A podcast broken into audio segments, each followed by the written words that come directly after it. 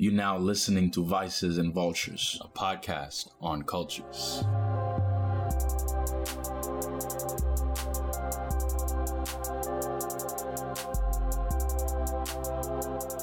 What's going on, everybody? This is A2. If you've been following our release schedule, on Fridays we feature regular guests that are passionate about their cultures of interest. By now, the voice of Bill should be familiar to you as our resident expert on all things coffee. The following conversation you will hear is his original Unpacked interview, where he gives more color to his love for the bean and shares the stories that brought him to care about coffee so much.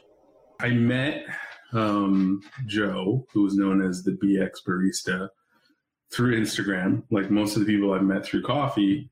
Um, and the first time we physically met was at Coffee Fest in New York a couple of years ago, maybe two years ago.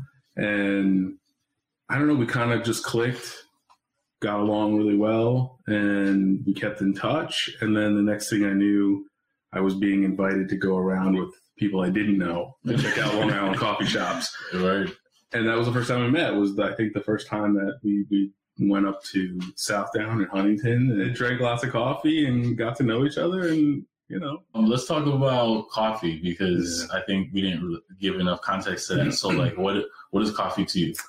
Coffee for me is is water and oxygen. You, you need both to survive as a human being, and I believe that the third element is coffee. I've been drinking coffee since I was 11 years old. I'm 44. So we're talking 33 years of talking a coffee veteran. But yeah, I mean, coffee is. I, I grew up uh, in Fishkill, New York, which is a sleepy town in, in Dutchess County. My father was a correction officer, and he would get up at the same time every day, 4:45 in the morning. And by 5:15, he would make coffee in the kitchen, which was really close to my bedroom. So from a very early age, the first thing I'd smell every morning was coffee.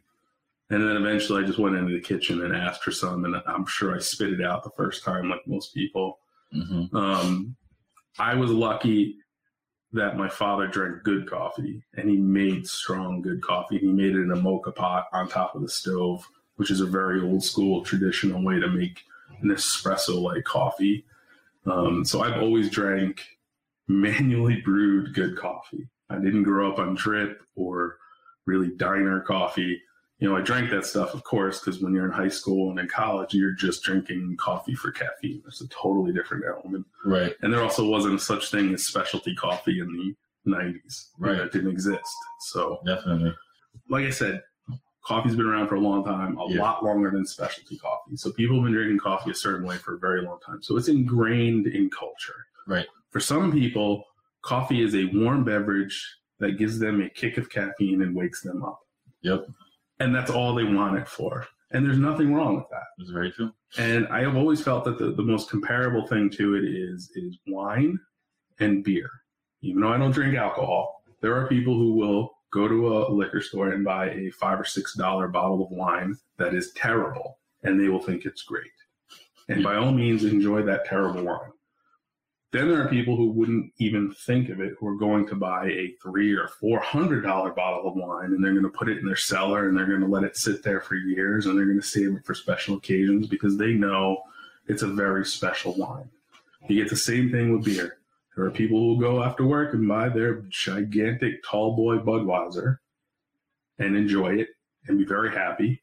And then there's people who want craft beer and they want to try different places from smaller you know small batch brewers and different regions and they want to try different things and it's a completely different experience. Right. Neither of them is wrong it's just a different approach and coffee is very much the same.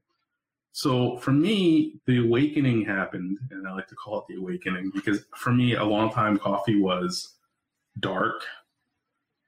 You probably needed milk because it would rip your stomach apart because it was just brewed so dark.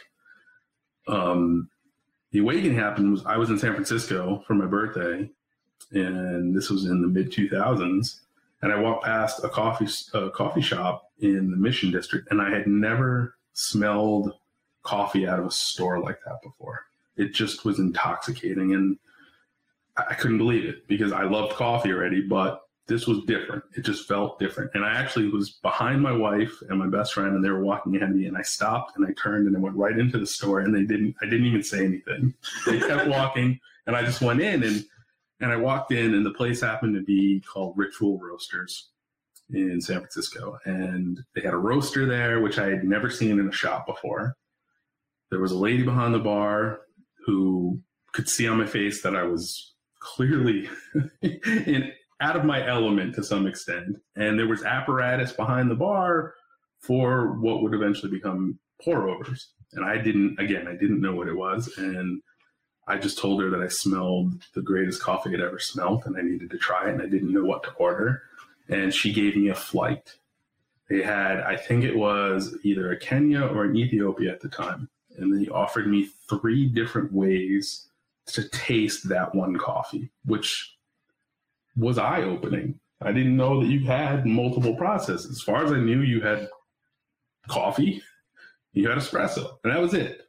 And you would have variations of it. Yep. This woman put in front of me a pour over glass of this coffee, a shot of espresso, and then my very first cortado, which I think was called a Gibraltar there. Yeah. Same difference. Some people do both. I, or, and I had never seen a Gibraltar.